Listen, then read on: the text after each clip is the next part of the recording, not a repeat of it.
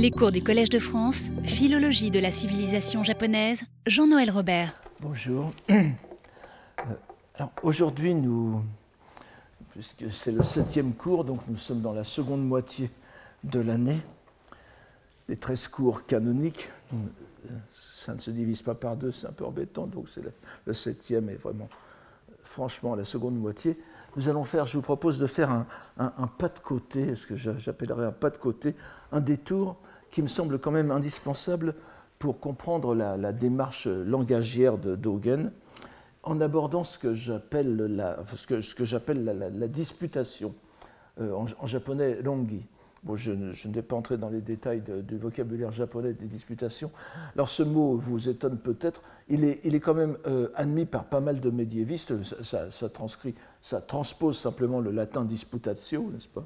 En français, euh, en français plus, plus académique, on préfère, on préfère plutôt le, terme de dispute, mais dispute est devenu un champ, un champ de signification trop vaste maintenant pour, pour, être, pour correspondre tout à fait à ce que nous voulons dire. Donc la, la, disputation, c'est vraiment dans le sens médiéval du terme, c'est-à-dire une, un, débat à l'intérieur d'une école, donc un débat scolastique, à l'intérieur d'une école bouddhique en l'occurrence, qui euh, porte non pas sur les controverses entre les écoles, entre plusieurs sectes et écoles bouddhiques, mais euh, à l'intérieur de l'école pour approfondir les, les, doctrines. C'est donc le, terme que je, que je propose. Euh, pour, enfin, avec, avec mes collègues médiévistes aussi qui l'utilisent couramment, et pour, pour, ce phénomène qui a une importance très particulière dans le Japon médiéval. Cela fait bien longtemps que j'ai attiré l'attention, ou j'ai essayé d'attirer l'attention dans mes conférences de l'école pratique des hautes études, déjà sur l'importance de ce phénomène sur le bouddhisme dans le bouddhisme japonais. Et non seulement euh, dans le bouddhisme japonais en tant que tel, mais aussi euh, par son influence sur la démarche intellectuelle des milieux monastiques en général, donc non seulement le, bouddhisme Tendai, mais jusqu'à l'époque moderne, jusqu'à l'époque d'Edo, et j'ai déjà insisté à plusieurs reprises sur la nécessité de considérer l'influence que cette pratique euh, fondamentale dans l'école Tendai avait pu avoir sur Dogen en tant que, package, si l'on peut dire, puisque Dogen a été formé tendai, dans le Tendai, et le Tendai, dans l'esprit médiéval, c'est vraiment la disputation. Euh, il, y a, euh, il y a un proverbe célèbre qui, pour décrire le mont Hiei, n'est-ce pas? Le, mont Hiei, on dit qu'il on, dit qu'il est, qu'il, est froid, qu'il est humide, qu'il est pauvre et euh, qu'on y dispute beaucoup, n'est-ce pas? C'est, en, japonais, c'est kan shitsu hin, non. Et c'est je voulais aussi voir, montrer, j'ai déjà esquissé dans mes cours de l'école pratique d'autres études, la façon dont ces années de formation à l'époque Tendai ont pu laisser des traces dans son discours et dans son mode de pensée par l'intermédiaire de la pratique des, euh, des des disputations. Et je suis très content de voir que depuis quelques années, euh, bon, je ne suis probablement pas pour grand-chose, mais c'est, euh, c'est, quelque chose qui s'est profilé de plus en plus une, euh, l'attention des milieux, de, des milieux de, la recherche sur Dogen euh, a commencé à se porter sur ces rapports possibles avec les, euh, les, du, Tendai. Je vous donne ici un tout petit, tout petit, euh, quelques petites indications bibliographiques, en particulier sur les travaux de M. Ishijima Takao, qui, dont, je vous donne trois, principaux. Vous voyez que ça concerne le le, premier article concerne vraiment l'école de, de, Dogen et les disputations du, Tendai. un second euh, concerne le Kashiwabara Andyu, dont je vais vous parler dans un instant, un recueil de disputations très, très important.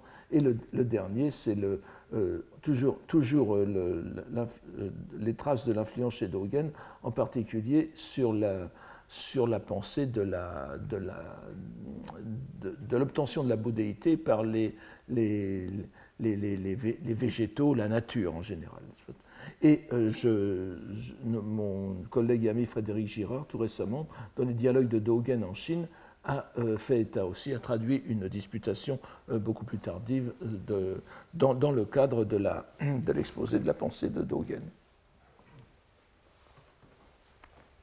On voit donc que c'est une orientation tout à fait remarquable de la recherche actuelle et qui mérite d'être approfondie. Évidemment, euh, c'est une pratique éminemment scolastique. À première vue, elle est incompatible avec le, le, Dogen que nous connaissons, croyons connaître, en particulier, vous savez bien ce slogan, qui est le Shikantaza, n'est-ce pas? Il n'y a qu'à s'asseoir, hein, c'est comme ça que je traduis, puisque Shikantaza est, est du chinois tout à fait parlé et qu'il faudrait le traduire avec d'une façon tout à fait euh, parlée, presque vulgaire. Mais euh, la tâche est immense et nous sommes malheureusement mal équipés pour ce faire en raison même de l'insuffisance des, sources de l'époque de Dogen concernant les disputations Tendai. Si nous savons que la pratique scolastique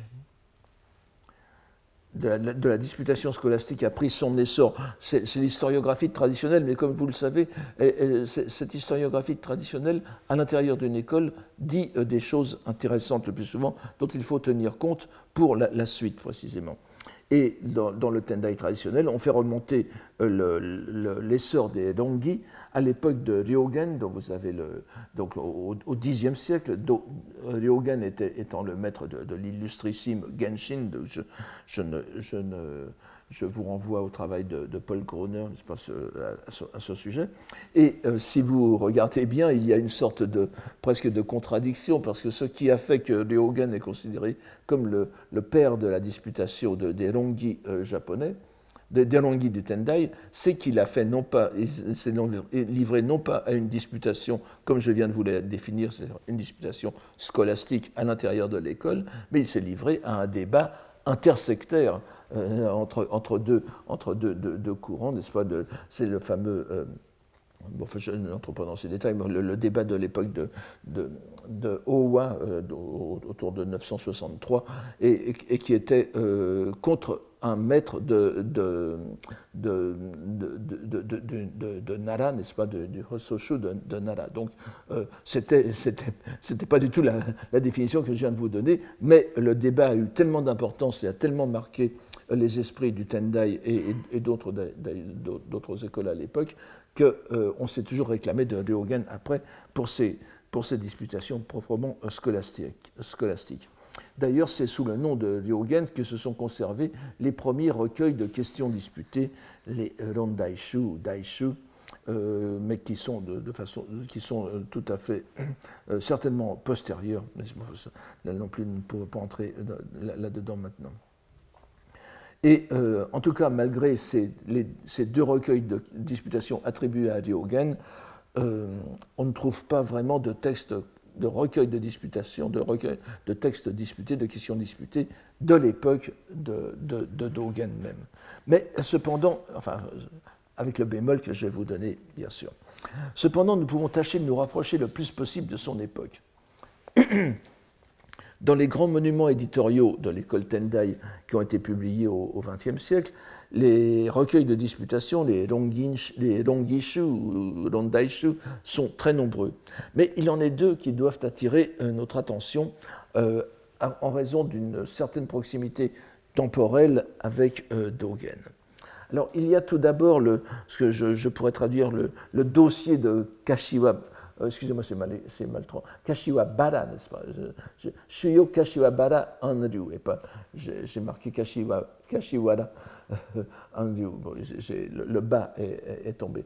Shuyo, Kashiwabara Anryu, littéralement le, dossier de Kashiwabara euh, portant sur l'essentiel de l'école.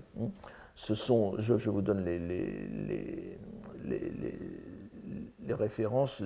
Vous, avez le, texte chinois, enfin sino-japonais original qui est dans le Taisho, le, volume 74, et vous avez un, kakikudashi euh, dans le Kokuyaku Isaiyo. Euh, alors, euh, ainsi que le titre l'indique, ce sont 94 questions incluses dans un recueil qui concerne les, doctrines propres au Tendai, Shuyo, n'est-ce pas? On, a Shuyo, tout à l'heure on va avoir Monyo, qui est un autre, un, autre terme. Et c'est l'un des, recueils les plus cohérents de l'école à date relativement ancienne, puisque comme vous le voyez, Joshun, euh, nous avons ces dates, et, de la, et de la fin, enfin c'est quelqu'un du début de, l'époque de Muromachi, n'est-ce pas? Il, est né euh, juste après la, fin euh, de, Kamakura, et il a vécu jusqu'au début du, du, XVe siècle. Et comme vous le voyez, il était donc il a eu la responsabilité d'un centre, ce qu'on appelle les danrin, nest pas, littéralement les forêts, les forêts de discussion, euh, qui, était l'un des trois grands centres de, formation, de formation intellectuelle des moines, et qui se situe euh, près du lac euh, Biwa, dans la, ville actuelle de, de Maibara. Et il y a un siècle et demi qui sépare de l'époque de Dogen, mais euh, le, temple où était, ce, temple de Kashiwabara où était euh, Joshun, le, le, compilateur, le Jobodaiji, était vraiment un centre important du, Tendai médiéval et il avait recueilli, dont euh, on fait remonter l'origine à Saicho, le fondateur lui-même. Donc il y avait euh, des, des, monceaux de, de, sources, n'est-ce pas, qui étaient là et on peut penser que Joshun a compilé des, textes antérieurs euh, assez anciens. Euh, ceux qui participent au séminaire euh, savent que nous, lirons une question de, ce Kashiwabara Andyo, justement consacré à l'éveil des, plantes, euh, et qui, nous donnera aussi quelques indications précieuses sur la façon dont cette question est traitée dans le monde hors Mais aujourd'hui, je vais m'arrêter sur un autre recueil dont le statut exact est plus délicat à déterminer euh, mais j'aimerais bien le prendre, si vous voulez, que pour argent comptant, tant il est idéal pour mon, enquête, n'est-ce tant il nous rapproche de notre époque. Il s'agit d'un recueil intitulé le Tendai Monyo Jizaibo. Alors, Shuyo tout à l'heure, Shuyo c'était vraiment l'essentiel des questions traitées qui font le cœur comme on dit maintenant, le cœur de métier du, Tendai, les, questions euh, scolastiques propres au Tendai. Monyo est un terme un peu plus général qui veut dire l'essentiel des questions, des interrogations. Je, préfère traduire mon par interrogation ou demande, tandis que dai, c'est question, n'est-ce pas? Donc l'essentiel des questions, des interrogations concernant le bouddhisme en général. Et euh, donc c'est l'essentiel des interrogations du Tendai alors, le bouddhisme général tel qu'ils sont traités par le Tendai, selon la tradition Jizaibo, Jizaibo donc c'était le, nom d'un pavillon, euh, le nom probable du pavillon euh, à l'intérieur d'un temple, d'où sont émanées euh, ces questions. On l'appelle souvent Hyakudai Jizaibo d'ailleurs. Alors, euh, le compilateur en est un moine Tendai du nom de Myo, vous le voyez en, quatrième, euh, quatrième, ici.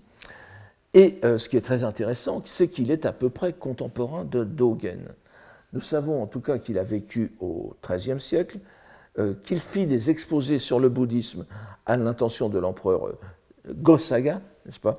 Et, l'empereur Gosaga a, vécu de, a régné de 1242 à 1246. Je vous rappelle que Dogen est mort en 1253 et euh, Gosaga est mort en 1272. Alors, quelle que soit l'époque, euh, on dit que c'est à l'empereur Gosaga qu'il a, fait ses, qu'il a fait ses exposés, ce qui voudrait dire que l'empereur était régnait, on ne dit pas empereur retiré, il s'est retiré après 1246. Alors, il est possible même donc, que Jomyo ait été actif euh, dès, le, début des années 40 du XIIIe siècle, ce qui veut dire qu'il était l'exact contemporain de euh.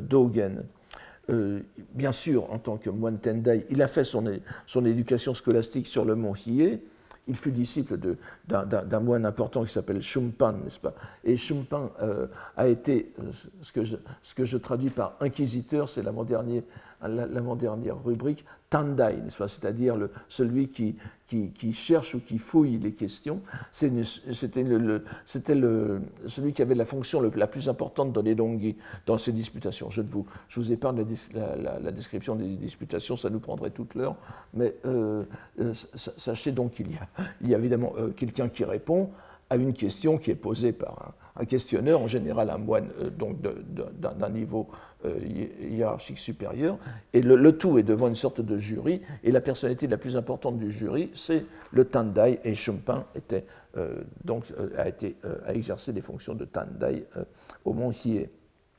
Ce qui est intéressant, c'est que Jomyo pratiqua le, zen, étudia le zen et pratiqua le zen selon le Rinzai-shu, c'est-à-dire l'école rivale du Sotoshu, euh, auprès de Enni, euh, qui, était, aussi un, grand moine de, Kyoto, du Tofukuji de Kyoto, qui est mort en 1280. Alors vous voyez, 1280, il est mort 30 ans après, une trentaine d'années après Dogen, mais c'est aussi, il est né en 1202, il est né pratiquement en même temps que Dogen, mais 1200 euh, pour Dogen, donc nous sommes vraiment dans un milieu contemporain. Et il a, le, Tofukuji, il faut vous dire que le Tofukuji n'était pas seulement un, monastère zen à l'époque, on y pratiquait aussi le Tendai, on y étudiait le Tendai et le Shingon. C'était vraiment les trois, piliers. Et d'ailleurs, vous allez en voir des traces tout de suite. Alors, euh, bien que les deux recueils soient rédigés dans ce que l'on pourrait appeler le Kambun hybride, n'est-ce pas, c'est vraiment du Hentai Kambun, c'est-à-dire qu'un chinois, un, chinois lisant euh, ces textes, même versés en chinois classique, comprendrait à peu près ce dont il s'agit, mais ne pourrait pas traduire dans les détails. Euh, on ne saurait jamais si c'est une affirmation ou une négation, par exemple, ce qui est important dans les, dans les disputations, n'est-ce pas donc c'est un, chinois très particulier et euh, c'est pour ça que le, le Jizaibo, dont nous allons voir des extraits, je vous en donnerai la lecture japonaise qui a été faite par euh, Monsieur Koda, enfin qui est mort, Koda Ryosen, qui était l'un de ceux qui se sont le plus intéressés à la pratique traditionnelle des, des, du Tendai dans les années 70. Alors, euh, euh, c'est très important d'avoir le texte japonais aussi, en plus du texte sino-japonais, parce qu'il y a des particularités de, formulation qu'on ne voit pas à travers le, texte sino-japonais. Donc, le Jizaibo a, tout pour nous retenir dans notre enquête sur Dogen. C'est une chance inouïe que de pouvoir être aussi bien documenté sur les questions qui faisaient la matière des débats doctrinaux à l'époque même de notre moine. Mais hélas, un doute demeure, lancinant, paralysant. Le texte que nous avons, n'a été publié qu'en 1651, à partir d'une tradition manuscrite que tous les historiens s'accordent à trouver fort corrompue en raison des vicissitudes que connut le Tendai au long des siècles. Et évidemment, dont la moindre de ces vicissitudes n'est pas la dévastation que fit subir euh, Oda Nobunaga en 1571 au, à l'Endiakuji, n'est-ce pas, du mont Hiei, puisqu'il a été complètement brûlé. bien sûr, le,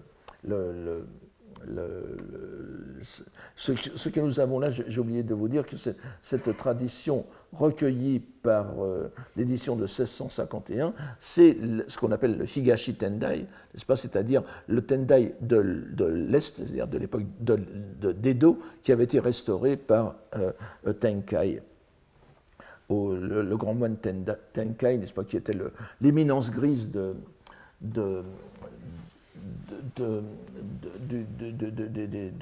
des, premiers, shoguns, et de Ieyasu en particulier, qui, qui, avait restauré le, le.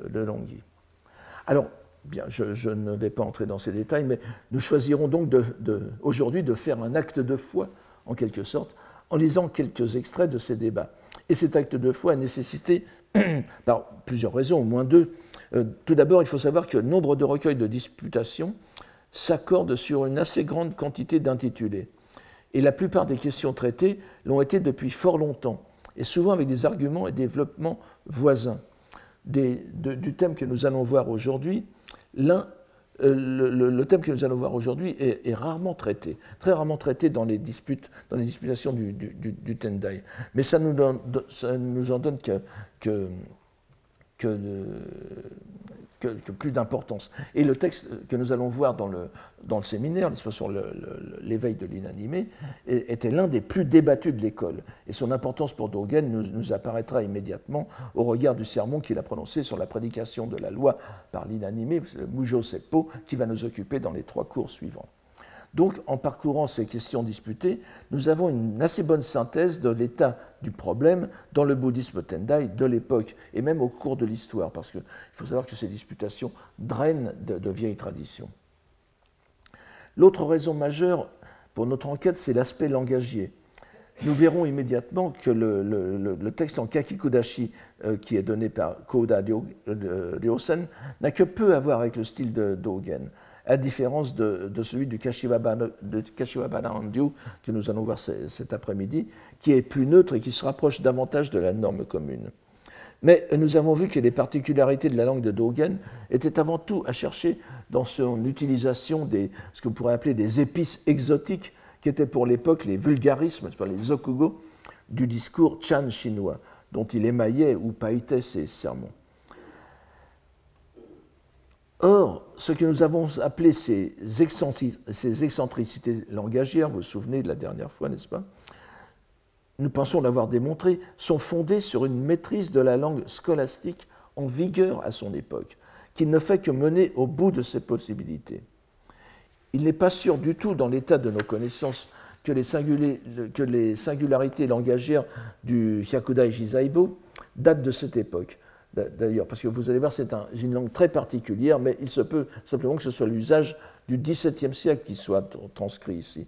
Mais euh, euh, donc, si, l'on se, réfère au, cœur de, de, cette question, eh bien, on a des chances de toucher à des, une disputation telle que euh, Dogen a pu les, connaître et les, étudier. Il faudra faire abstraction donc de certaines particularités et ne regarder que l'essentiel. Alors, il est bien évident que nous ne pourrons aborder pendant euh, cette, brève heure, qui est déjà bien entamée, que quelques aspects de l'une de ces questions. Et l'autre sur l'éveil des plantes, nous les regarderons euh, plus tard. Alors, donc, nous aborderons donc ici la question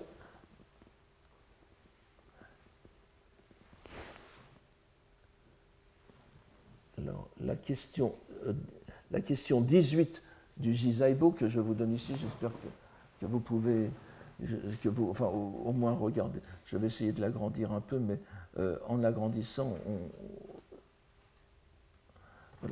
Vous voyez en tout cas l'intitulé,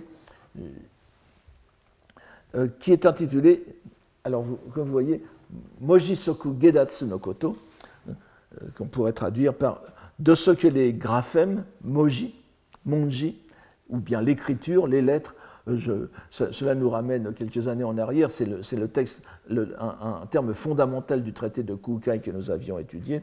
Donc ça veut dire à la fois l'écriture, les lettres, on va revenir dessus bien sûr dans le cours de la question.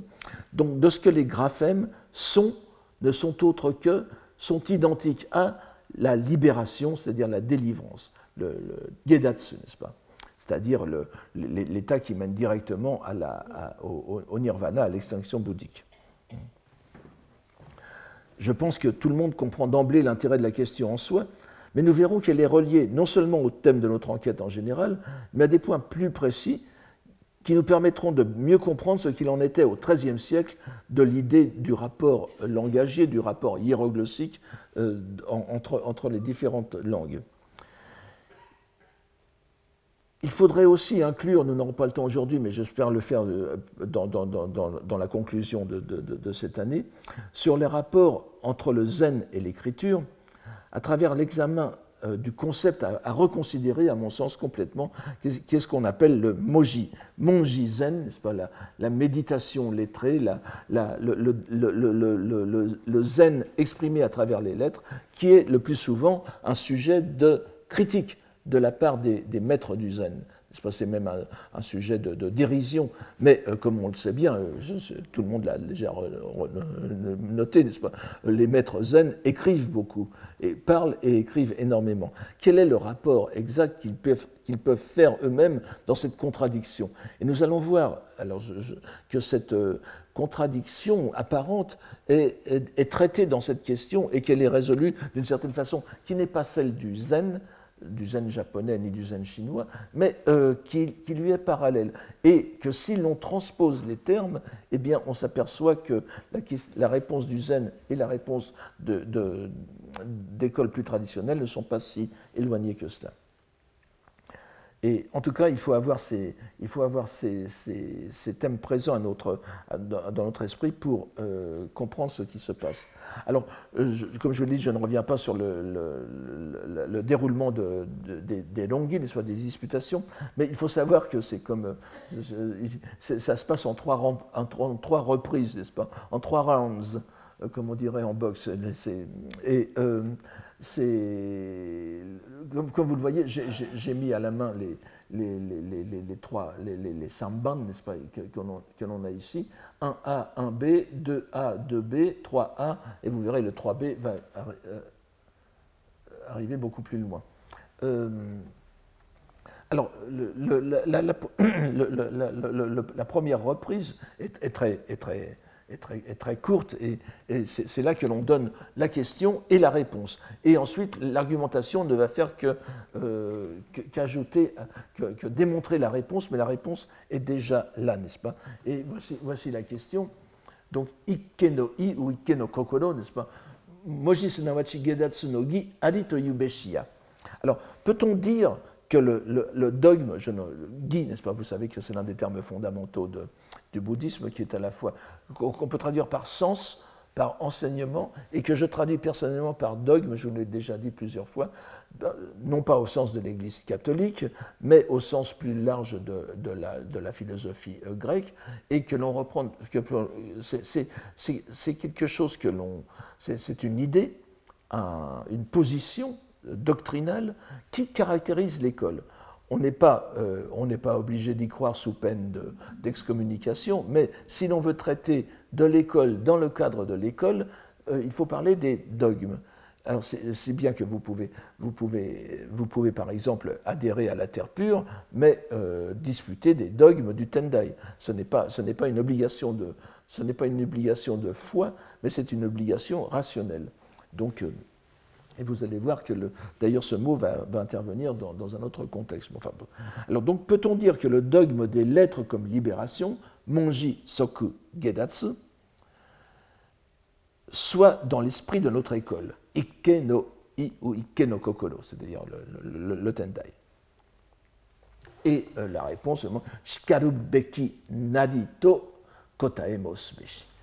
Il faut, il convient de répondre qu'il doit en être ainsi. Il en est bien ainsi. Alors, euh, en passant, je vous rappelle, vous voyez ce soku, n'est-ce pas? Soku Gedatsu, c'est ce sunawachi, la, copule qui signale l'identité, n'est-ce pas? A, E, B, hein, euh, euh, qui a joué un grand rôle dans la philosophie, par exemple, moderne japonaise, en particulier chez Nishida Kitaro, et qui pose beaucoup de problèmes aux historiens de la philosophie japonaise moderne si l'on recherche l'origine dans, le bouddhisme, dans le bouddhisme japonais, c'est là que Nishida Kitaro est allé le rechercher, ce n'est pas simplement dire je suis étudiant. Ce soku implique une identité à travers deux dimensions, à travers les deux vérités. Je vous l'ai déjà dit, mais il faut le répéter à chaque fois. C'est le soku lit un phénomène, une entité de la, de la dimension phénoménale, c'est-à-dire du monde vulgaire qui nous entoure, à une entité qui est du monde, qui, ressort, qui, qui, est ressortie à la vérité suprême, le Shintai. Le, le, Soku relie Zokutai et Shintai. Hein. C'est très important et on le voit bien ici. Monji, c'est considéré comme le phénoménal par excellence, l'écriture. Gedatsu, c'est le, quasiment le pré-nirvana, si vous voulez. Donc c'est la, vérité suprême. Et vous voyez bien ici euh, comment, comment ça se, ce, soku articule les deux, les, deux, les, deux dimensions. Donc, on voit immédiatement l'enjeu du débat, faire passer du statut de phénoménal rejetable au statut d'inconditionné absolu, ce qui est considéré comme le plus épiphénoménal des phénomènes, à savoir les signes d'écriture. Évidemment, tout lecteur que ces mots, euh, tout, lecteur de, ces, de, ces, de, ces, de ces paroles songeront à un traité de Kukai, n'est-ce pas, que, qui va être mentionné tout à l'heure. On aura parfaitement raison d'y songer, c'est le cœur de la question aussi. Alors, voyons la, seconde reprise. Je dois, je dois euh, on peut lire. En tout cas, euh, il faudra que vous fassiez aussi un acte de foi, me croyant dans, ce que j'essaye d'en dire.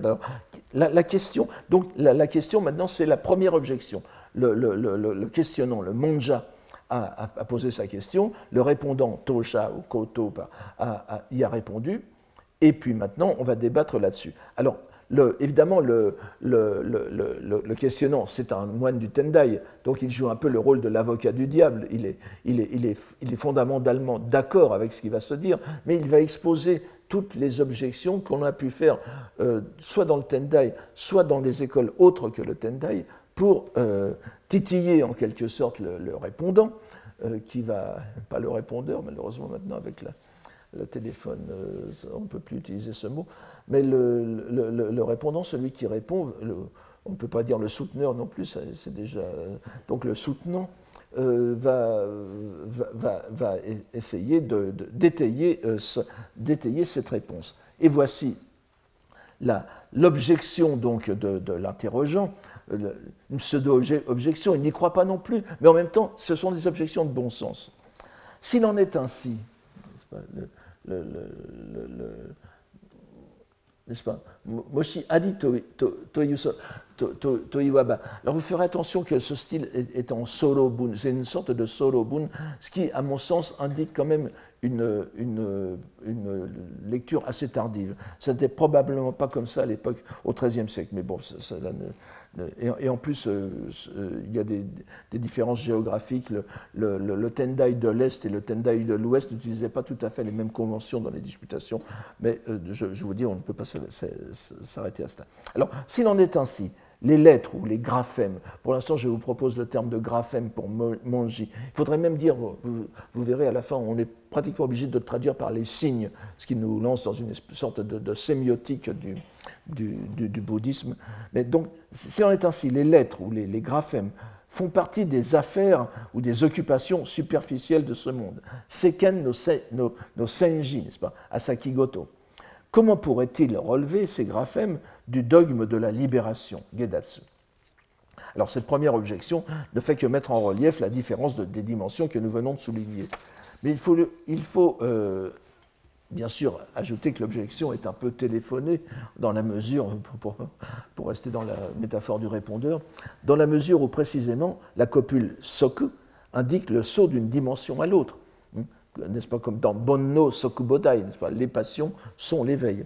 Et donc l'objectant continue, s'il en était ainsi, Shikanari selon votre thèse, Niyote, est-ce ce qui est expliqué dans le commentaire? Alors, je, passe les références, n'est-ce pas Est-ce qui est, commenté dans le, sens mystique du, du Sutra du Lotus, qui est l'un des trois grands traités du fondateur chinois du Tendai, Tendai Dashi, où il est dit oui, alors il, y a, cette expression tout à fait euh, intéressante qui est, euh, vous, la, voyez à la fin de la...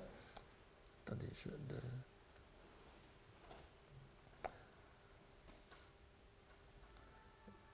vous voyez la, deuxième ligne du texte, n'est-ce pas?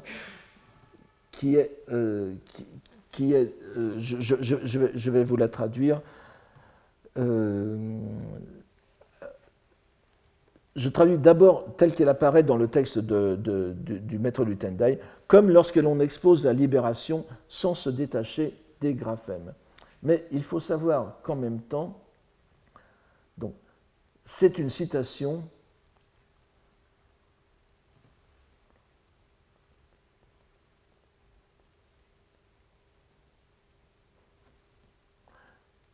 C'est une citation du Sutra de Vimalakirti. Vous savez que là, le Yuimakyo, qui est l'un des sutras les plus lus euh, en Chine et au Japon, lu aussi par les laïcs et pas seulement par les, par les, par les, par, les moines. Et il y a ce, passage, cette, cette, scène fameuse où Shariputra, l'un des grands moines, l'un des grands disciples du Bouddha, l'un des Shomon, n'est-ce pas, des grands auditeurs, euh, euh, discute, dispute ou discute avec une Devi, n'est-ce pas, une déesse, qu'on traduit en chinois par Tenyo, c'est-à-dire une fille céleste, une femme céleste, qui est abrégée ici en Ten, n'est-ce pas, le, dieu. Et euh, Voici ce que dit, et, c'est ici qu'est la, citation qui vient d'être répétée par, euh, par, euh, par, Tendai Dashi. je, vous donne très brièvement cette, ce, petit échange. Shariputra, euh, la, déesse demande à Shariputra, mais depuis quand, depuis quand as-tu été libéré? As-tu connu la libération, la vie mokshi, n'est-ce pas? Et lui dit, je ne peux pas l'exprimer parce que c'est inexprimable en mots. Et la déesse réplique. À chaque fois, il faut savoir que dans ce, dans ce sutra de Vimalakirti, les, grandes figures du bouddhisme sont, sont, sont, soumises au ridicule par des gens tout à fait euh, inattendus, n'est-ce pas? C'est bien que Shariputra, qui est quand même, enfin vous le connaissez tous, n'est-ce pas? C'est une déesse, donc une, euh, presque une apsara, enfin, euh, qui, qui, qui le réduit à Kia. Et elle lui dit Gonzetsu Monji Mina euh, Gedatsu no So, Nari. Alors, on peut traduire ça de plusieurs façons, mais les discours et les lettres, ou bien les lettres des discours, donc les, mots des discours. Donc, discours et lettres sont tous des aspects de la libération. Pourquoi cela? Parce que dans la libération, la délivrance, c'est pas Gedatsu, Funai Fuge, Fuzai Ryoken, Ryoken ni Arazu. Donc la libération n'a ni intérieur ni extérieur, ni entre-deux. Monji Mata, et il en est de même des, lettres. Elles n'ont ni intérieur, ni extérieur, ni entre-deux. C'est pourquoi Shariputra, il faut savoir. Alors, Moudi Monji, le texte dit exactement parce que cette citation est retraitée de plusieurs façons. Mundi Monji Setsu Gedatsu Ya. C'est-à-dire, Monji wo Hanaruru Koto Naku Tokunari. C'est la façon la plus élémentaire de lire. C'est-à-dire, on, euh, euh, sans se séparer des lettres, on expose la libération. Pourquoi cela? Isai no wa kore gedatsuso. Et voici la, la, conclusion, qui est aussi la conclusion de cette disputation. Tous les phénomènes, tous les dharmas, toutes les entités sont des aspects de la libération. C'est exactement ce qui est dit ici, n'est-ce pas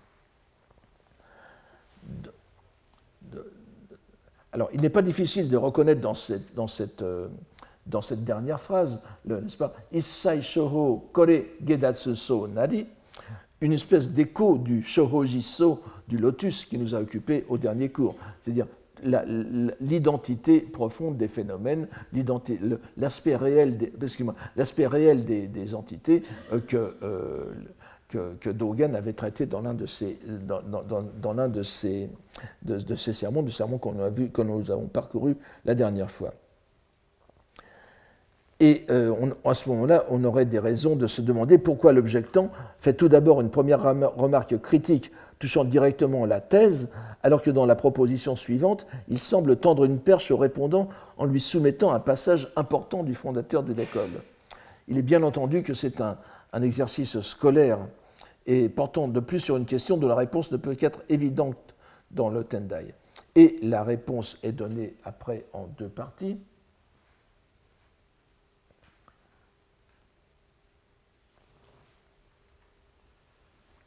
Donc nous avons ensuite les, les, réponses qui seront, qui seront données à... Alors, voici, la, réponse, qui est donnée ici. C'est 2B, n'est-ce pas, Kota et Iwaku, il en est comme du fragment de, il en est, bien comme du fragment de l'exégèse que vous avez donné, n'est-ce pas? Ipen no geshaku no gotoshi, il faut dire geshaku ici, ou gejaku, et pas kaishaku. Cependant, pour ce qui est de votre objection, du moment que notre école soutient le précepte de l'unicité de substance du mondain et de l'extramondain, c'est quelque chose qui va arriver tout le temps, c'est shuse ittai, Ittai, c'est-à-dire une seule substance, un seul corps de ce qui est dans le monde et de ce qui est hors du monde. Euh, votre, votre, objection est, est, irrecevable et la nôtre, il n'y a rien à redire, elle est irréprochable, toga nashi. Telle est notre réponse. Nous pourrions dire que tout est fini avec ces deux reprises, mais ce serait faire fi de la nature de ces débats qui doivent permettre un tour le plus large possible des différents enseignements jugés pertinents à la thèse et à ses critiques. S'ouvre ainsi la troisième reprise, de loin la plus longue, qui va nous permettre de revoir les conceptions régnant à la fin du Moyen Âge japonais sur l'histoire et le statut des langues et, de l'écriture, et des écritures. La troisième reprise commence ainsi. Question. Nous, objecterons la contre? Nous objecterons la contre. Il y a lieu de douter, ou tagaide soro, vous voyez le style, que notre école soutienne le dogme de l'identité des graphèmes et de la libération.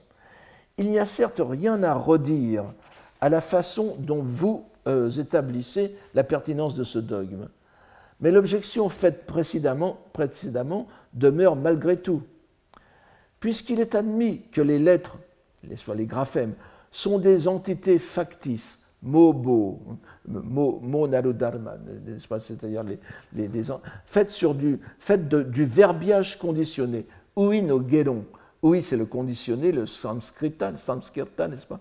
Et le Gelon, ce sont, c'est, tout ce qui est du. cela remonte à des termes sanskrits, mais qui sont utilisés dans le, dans, le bouddhisme sino-japonais. Donc, ce, sont donc des, des, verbiages conditionnés, des activités superficielles, il reprend le terme, faites des expériences du vulgaire phénoménal. Seizoku, ne, faites des expédients les, les, les, lettres, les graphèmes sont des expédients saldifiques.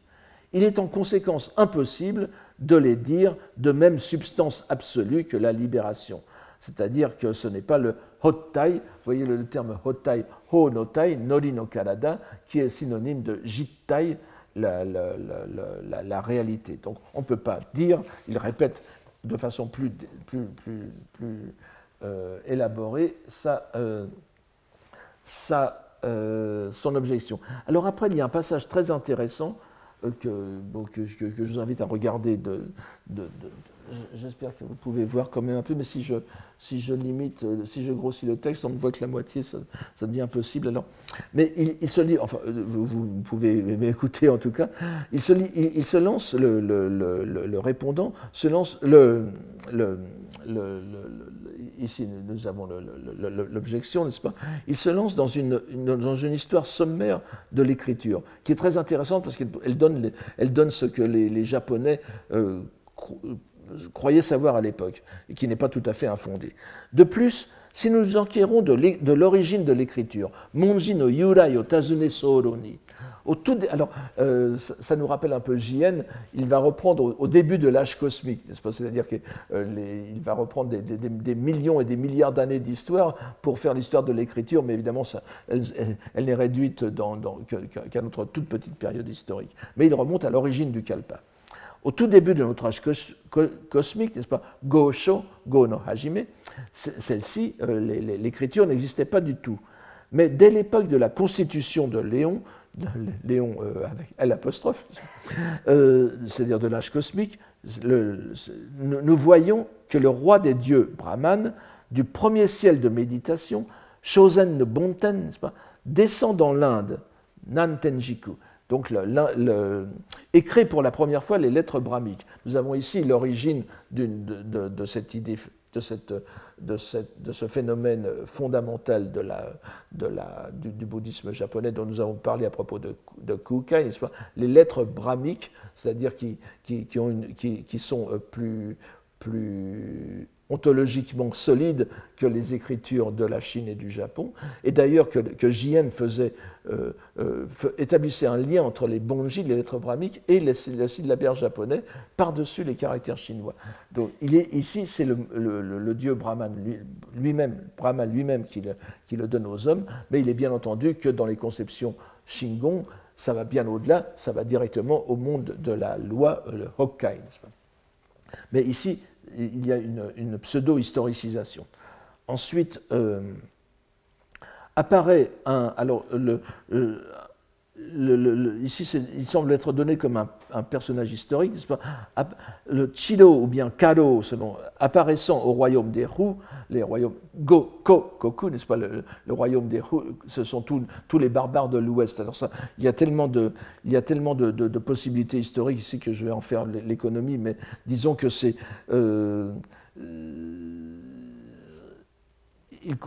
donc, Kado, euh, je, prends, je, prends, la lecture Kado, apparaissant au royaume des Hu, confectionna l'écriture du même nom, c'est-à-dire le Kado Moji, c'est l'écriture qu'on appelle la Karoshti, qui est une, écriture qui est en vigueur en, Inde, en, Asie centrale, hein, et qui, transmet des, de, vieux, termes, vieux textes bouddhiques. Alors, tout cela, tout cela est, bien sûr un peu, un peu, un peu difficile à, à, mettre en ordre historiquement. Après lui, vous avez Soketsu, c'est-à-dire Tsangje. Vous vous souvenez de Tsangje, je vous avais donné son portrait. C'est celui qui avait quatre yeux, n'est-ce pas? C'est le, fondateur traditionnel de l'écriture en Chine. Lui élabora les caractères Han. Depuis lors, dit, résume le texte, chez les Yuezhe, c'est-à-dire les Geshi, les Geshi, c'est une, appellation recouvrant un ou des peuples aux vicissitudes variées dans la périphérie chinoise on les a identifiés aux Kushan, aux, Tokariens, etc.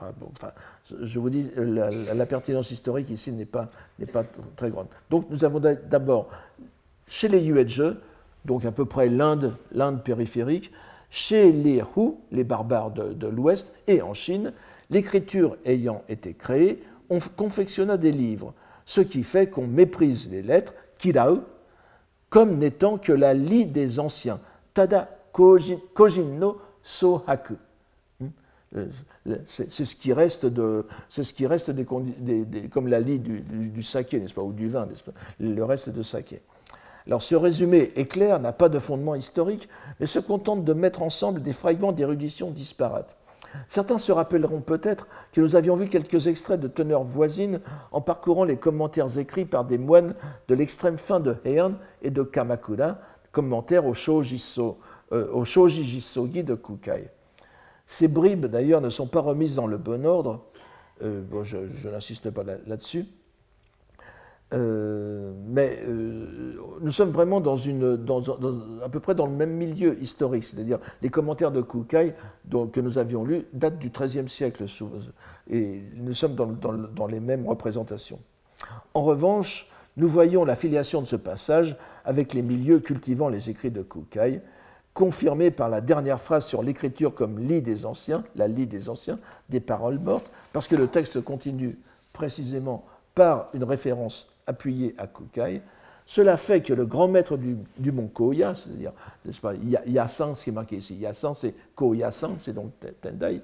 Au livre 10 du recueil spirituel du maître, c'est le Shoryoshu de Kukai, lorsqu'il fait ce commentaire, alors le commentaire de Kukai, voici ce qu'il dit, euh, je, vous lis Kukai ici.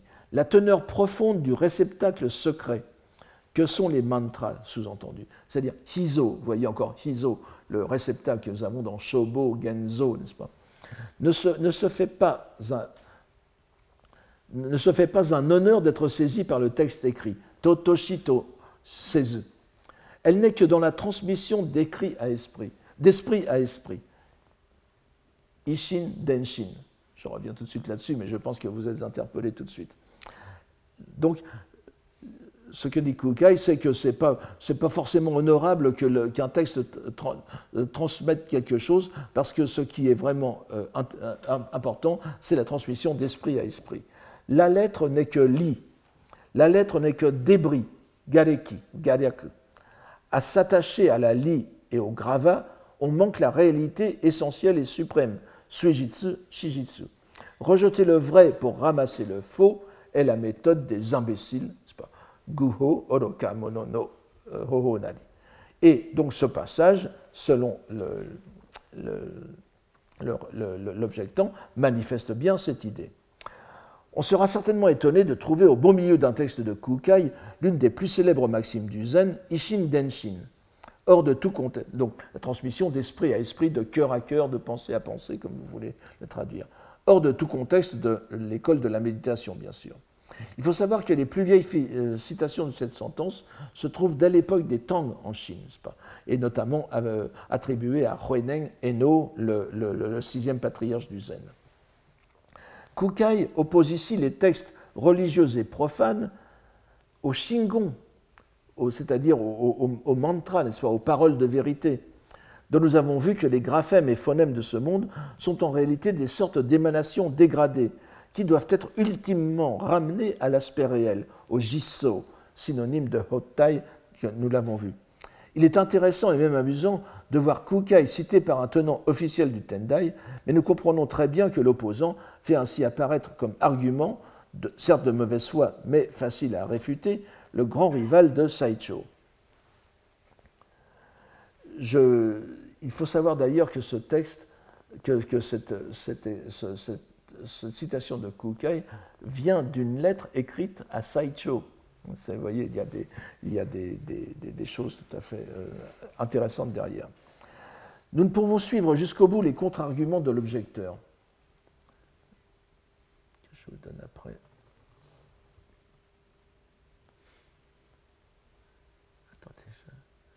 Ça, commence ici, n'est-ce pas 3B.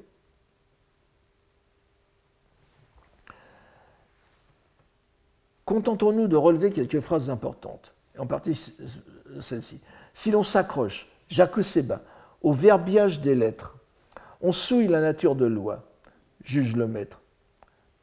Aussi est-il manifeste qu'il n'y a pas en elle de... Euh, ah oui, excusez-moi. Oui, alors le, non, excusez-moi, là, c'est le, le, le, 3. J'ai abrégé un peu. Donc, nous, euh, nous ne pouvons suivre jusqu'au bout les contre-arguments de l'objecteur, c'est-à-dire les, les deux A. Les trois A, voilà. Et alors, voilà. Euh, j'en relève quelques phrases, euh, quelques phrases importantes c'est à la fin d'ici, 73-74, page 73, début 74. Si on s'accroche au verbiage des lettres, on souille la nature de loi, juge le maître. Aussi est-il manifeste qu'il n'y a pas en elle, dans les, dans les, les, lettres, le dogme de libération.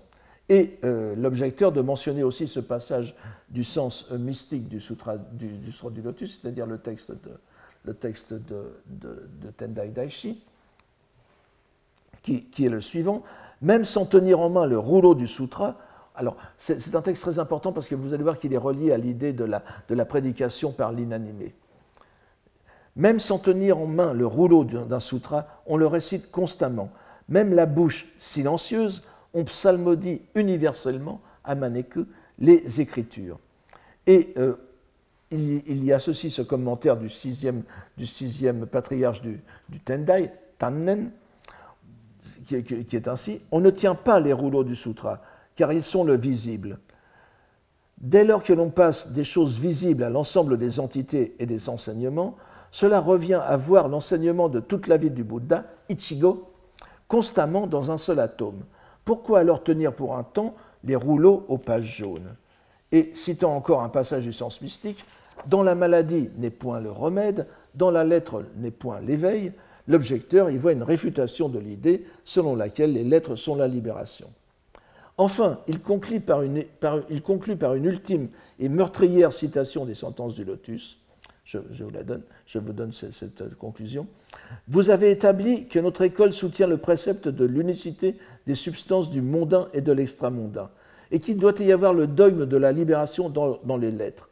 Or, au premier livre des sentences du lotus, le Hokkemongu, le troisième des grands livres du maître du Tendai, il est expliqué, citation, que dans le vulgaire, dans le vulgaire phénoménal, existent les lettres.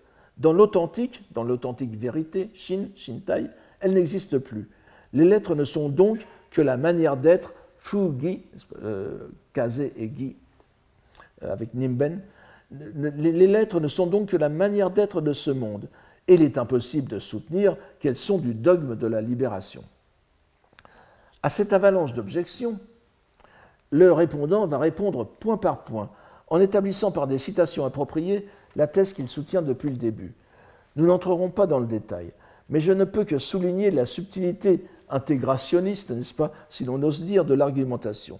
Et tout d'abord, le répondant va définir ce qu'il faut comprendre de la phrase de Kukai. À ce propos, dit-il, c'est la page 74, 3b, à ce propos, nous allons établir exactement, kuashiku, les mérites des lettres brahmiques et des lettres han, des kanji. Pas? Vous avez bonji et kanji. En conséquence, il apparaît que l'explication du maître du Koyasan porte sur les marques des lettres existant originellement. Honnu monji no so, les, les lettres qui existent, moto yori aru monji. C'est-à-dire que pour les lettres brahmiques, les restrictions exprimées par Kukai ne tiennent pas. Ça marche pour les caractères chinois, mais pas pour les lettres brahmiques, qui sont, comme vous le savez depuis notre cours sur Kukai, qui sont d'une autre dimension. Ce n'est pas, pas du phénoménal. Et il va aussi faire intervenir une citation de, de, du maître du Tendai, dans son commentaire mystique du Sutra de Vimelakirti, euh, dont nous avons vu euh, euh, les, tout à l'heure quelques phrases. Et c'est un terme assez important, n'est-ce pas? Monji, alors, en, Monji Shori Sokuze Gedatsu, qu'on peut traduire par Monji no Sho, c'est Seikaku, n'est-ce pas? Saga. la séparation des lettres de leur nature est la libération. Mais euh, à première vue, comme cela, assez, ça, ça pourrait être un contre-argument. Mais vous allez voir qu'il va l'interpréter d'une façon différente. Mais voyons tout d'abord comment il résout l'objection de Kukai. Il répète le principe de l'école. Puisque la règle générale de notre école est de soutenir le précepte selon lequel les activités phénoménales de ce monde, Seken no Jiho, sont toutes, chacune en son essence, Ono Ono no Tootai, produites en dépendance de l'absolue réalité, Shinyo, Shinyo no Hengi, il ne saurait y avoir de divergence sur la pertinence du dogme de la libération pour les lettres les lettres sont une partie du, phénoménal, donc elles sont aussi intégrées dans, l'essence de, suprême. Nous ne reviendrons pas sur ce passage pour aller tout de suite à sa démonstration principale, qui nous paraît fort intéressante par son caractère écuménique. Le répondant part en effet d'une citation de la somme de contemplation, le Makashikan de, de, de, n'est-ce pas, qui est les Dharani. Alors pour, pour, le, pour, pour Dharani, il emploie un mot euh, il emploie un mot très, euh, intéressant, il n'emploie pas, le mot da, il emploie, il emploie le mot soji, le caractère de, de euh, so qui veut dire synthèse et chi qui est motsu. Vous, voyez, la troisième ligne, voilà. C'est la, la citation chinoise de la troisième ligne ici, n'est-ce pas? Soji soji ni monji nashi, monji ni soji o arawasu. Et qui est vraiment presque du kukai transmis en, tendai, mais, mais c'est chini, c'est-à-dire le maître du tendai. Les dharani sont dépourvus. Alors, ce mu qui veut dire dépourvu, ne pas avoir, comme je vous l'ai peut-être déjà dit, très souvent, et ça explique beaucoup de choses, mu ne veut pas dire seulement n'être pas, ça veut dire aussi être au-delà. N'être pas, mais en tant que c'est au-delà. L'exemple le plus typique, c'est vous savez qu'on divise, les pratiquants en deux, en deux, en deux les, gaku, c'est-à-dire ceux qui pratiquent, et les mugaku. Les mugaku, ça ne veut pas dire ceux qui n'ont pas d'études, qui n'ont pas de lettres, qui n'ont pas de, sciences, c'est-à-dire ce sont ceux qui sont au-delà de la pratique. Il faut toujours avoir ce, sens de au-delà dans le mu euh, sino-japonais. Donc les dharani sont dépourvus des lettres, c'est-à-dire qu'ils sont au-delà des lettres, et les lettres manifestent Adawasu, les dharani. Remarquons au passage que le terme utilisé pour dharani n'est pas le même que celui des textes Shingon. C'est en quelque, sorte, la version tendai de ces, dharani ou mantras que, j'appelle les formules porteuses, euh, comme ici, pas, soji, les porteuses intégrales et le répondant de souligner qu'il est incontestable que ce passage manifeste le mérite efficace, kudoku, des formules grâce aux lettres. Il ajoute à ce sujet une longue citation en chinois qui n'est pas attribuée par lui, mais qui est tirée du, euh, alors qui est tirée du, commentaire du sutra de Mahavairochana, c'est-à-dire le Dainichi Kyosho d'un moine chinois disons des environs de l'ère 700, qui s'appelle Yixing Ichigyo, c'est-à-dire la pratique unique, Et ce moine chinois avait fait la synthèse des enseignements tantriques qui venaient d'arriver à Chang'an à l'époque, n'est-ce pas? Et euh, il faut savoir que la, lignée fondée par Ichigyo eh bien, a été recueillie par Keika, c'est-à-dire euh, le maître chinois de, euh, de Kukai. Lorsque Kukai est allé en Chine en, 805, il a bénéficié de la dernière année de vie de, de, de, Keika, Keika n'est-ce pas, Huego, qui lui a transmis tous ses enseignements. Et voici euh, ce, cet extrait du commentaire du Sutra du Mahavairochana, que un commentaire assez long que vous avez ici et que je vous, que je vous traduis. Pour ce qui est de la méthode d'éveil de l'aspect inconcevable des paroles vraies, je traduis Shingon. Ici, nous avons Shingon et pas Soji. Mais vous voyez que le, le, répondant fait bien le lien entre les deux.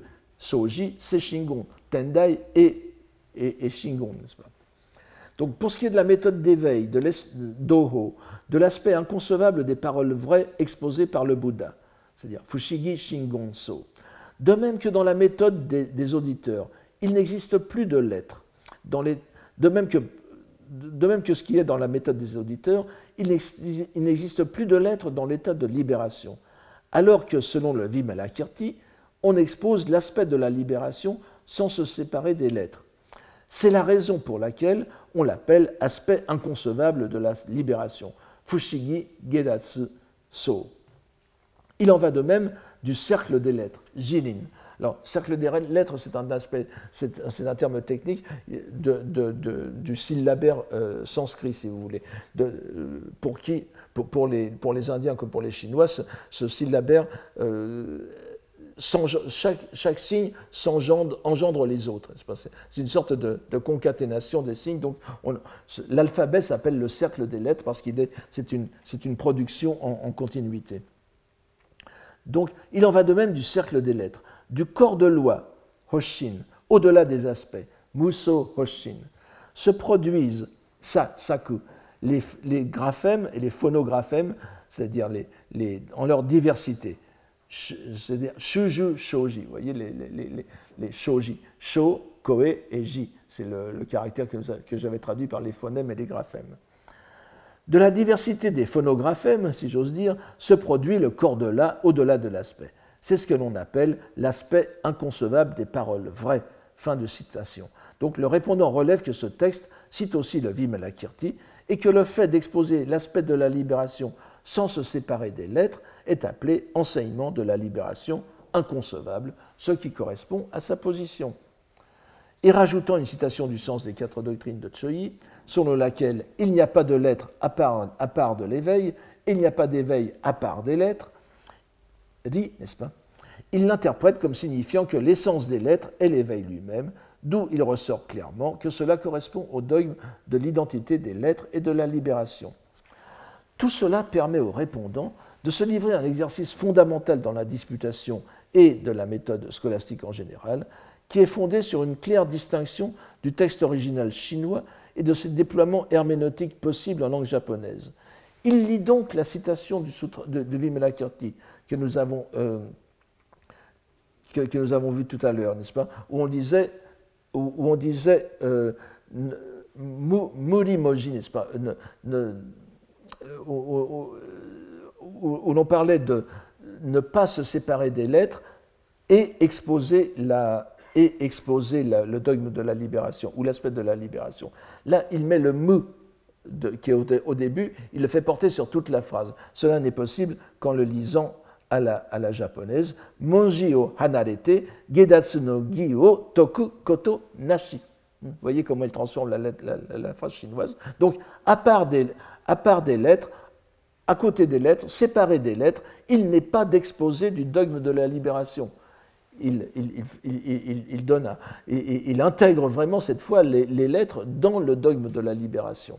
Par un, tour de passe-passe fondé sur la langue japonaise, qui n'est pas dans la langue chinoise. Il transforme, il, il bidouille, on peut dire, n'est-ce pas, le texte chinois en le, donnant en japonais et il, lui donne une interprétation maximaliste qui lui apparaît comme la meilleure réponse possible. Il le dit lui-même, Koto no Junshoku, Junshoku, n'est-ce pas, c'est l'ornement, l'ornement de, de, la réponse, Kore ni sugu maji, il n'y aura pas il n'y aura pas mieux comme, comme ornement, comme, comme décoration des réponses possibles. C'est en, en, en, interprétant en japonais, c'est le japonais, si vous voulez, la langue japonaise, qui donne la clé de la citation chinoise et qui donne la clé de la position du Tendai. Regardons encore le dernier paragraphe.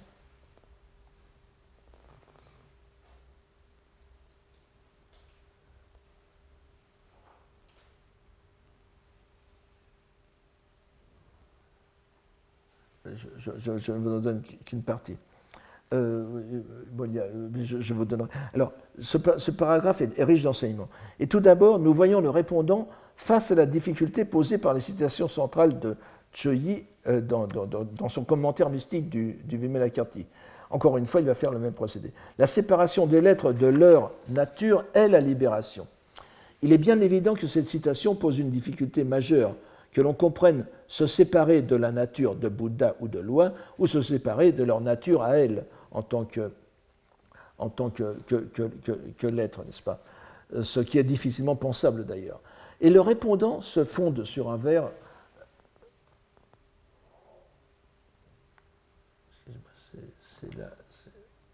C'est la, la, fin ici, n'est-ce pas? Vous, vous, je vous C'est à la fin de la page, de la page 75.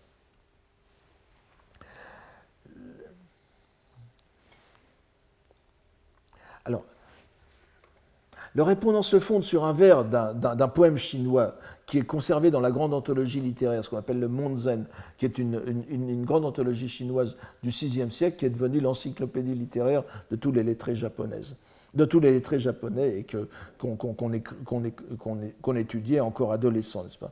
Et ce vers, qui contient aussi le mot dit hanaru, signifie alors on peut le, comprendre, on peut le comprendre comme je regarde le verre des catalpas, c'est euh, Shitsugi, n'est-ce pas, euh, se euh, détacher sur le givre.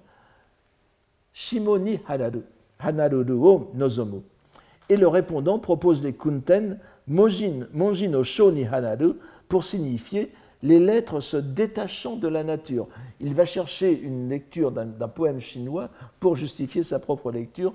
Elle n'est pas séparée, mais disons qu'elle est mise en relief, On voit encore une fois l'efficacité herméneutique de la lecture explicative qui conserve l'original tout en fléchissant ou gauchissant le sens à la guise de l'interprète.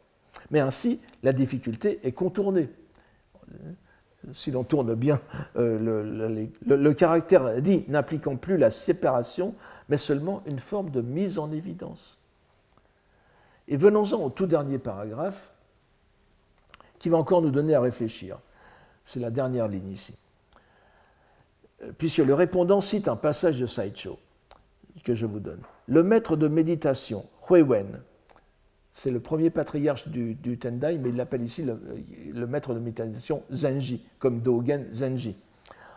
On obtint la compréhension de sutra et pénétra de l'enseignement et pénétra la porte de l'enseignement de la non-dualité, Funi Homon, à l'intérieur même des lettres, Monji no Uchi ni Oite.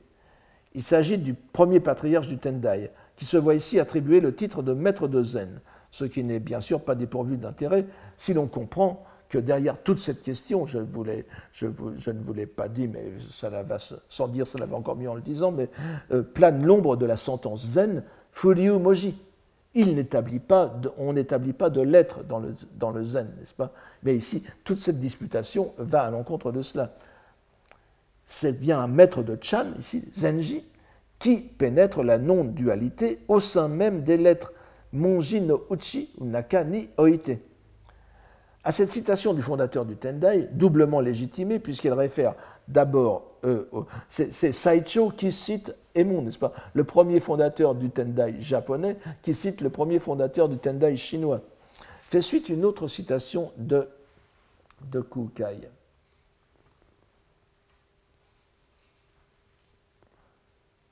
Je suis désolé de cette gymnastique. Dans l'espace et dans les atomes, se révèle la lettre existant originellement, Honnunoji. On l'a vu tout à l'heure. Sur les tortues et sur les dragons ça fait référence aux, vous savez, aux tortues qui apportent les signes, les, premiers signes chinois, les dragons qui euh, délivrent des messages célestes. Donc, sur les tortues et sur les dragons se rédige Nobu Jutsu, le texte de la spontanéité naturelle, Jinen ou Shizen no Mon, Jinen no Mon, c'est-à-dire le texte de la nature. Nous retrouvons ici la grandiose idée de Kukai sur l'universalité du signe, Monji, tel que nous l'avons vu exposé dans le Shoujo Jisogi. C'est-à-dire que dans, l'espace, jusqu'aux plus petits atomes, dans, les animaux, et les, animaux tout est porteur de texte. Et le répondant a beau jeu de conclure, puisqu'il appert que le signe écrit est une entité existant dès l'origine,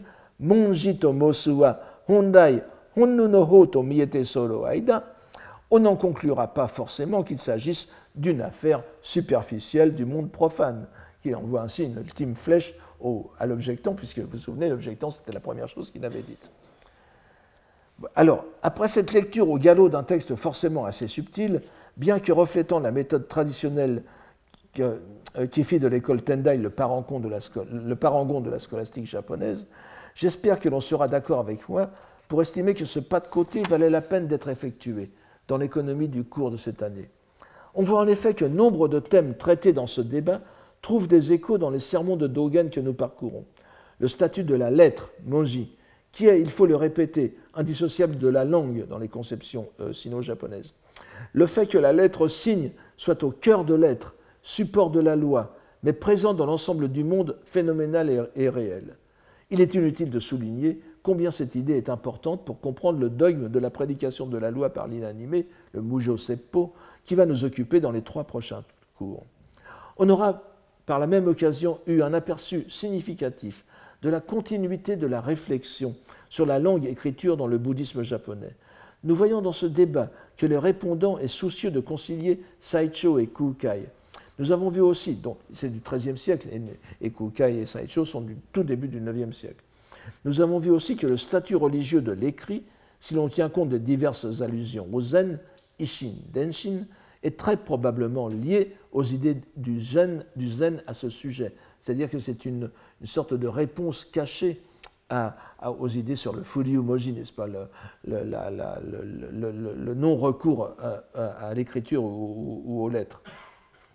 Enfin, je pense que l'on retrouve dans ces réélaborations japonaises en particulier sur le. Vous avez vu comment on trafique par le kundoku, par la lecture explicative, comment on peut gauchir et mettre à sa façon, à sa sauce, euh, l'interprétation des textes chinois originaux. Donc, les réélaborations japonaises en kundoku des phrases chinoises sont une méthode que Dogen pousse à son paroxysme. En cela, il se comporte comme un scoliaste que nous dirons euh, libéré. Mais nous verrons la semaine prochaine comment certains aspects de ces questions seront repris chez notre moine. Et je vous remercie de votre patience héroïque aujourd'hui. Retrouvez tous les contenus du Collège de France sur www.colège-2-france.fr.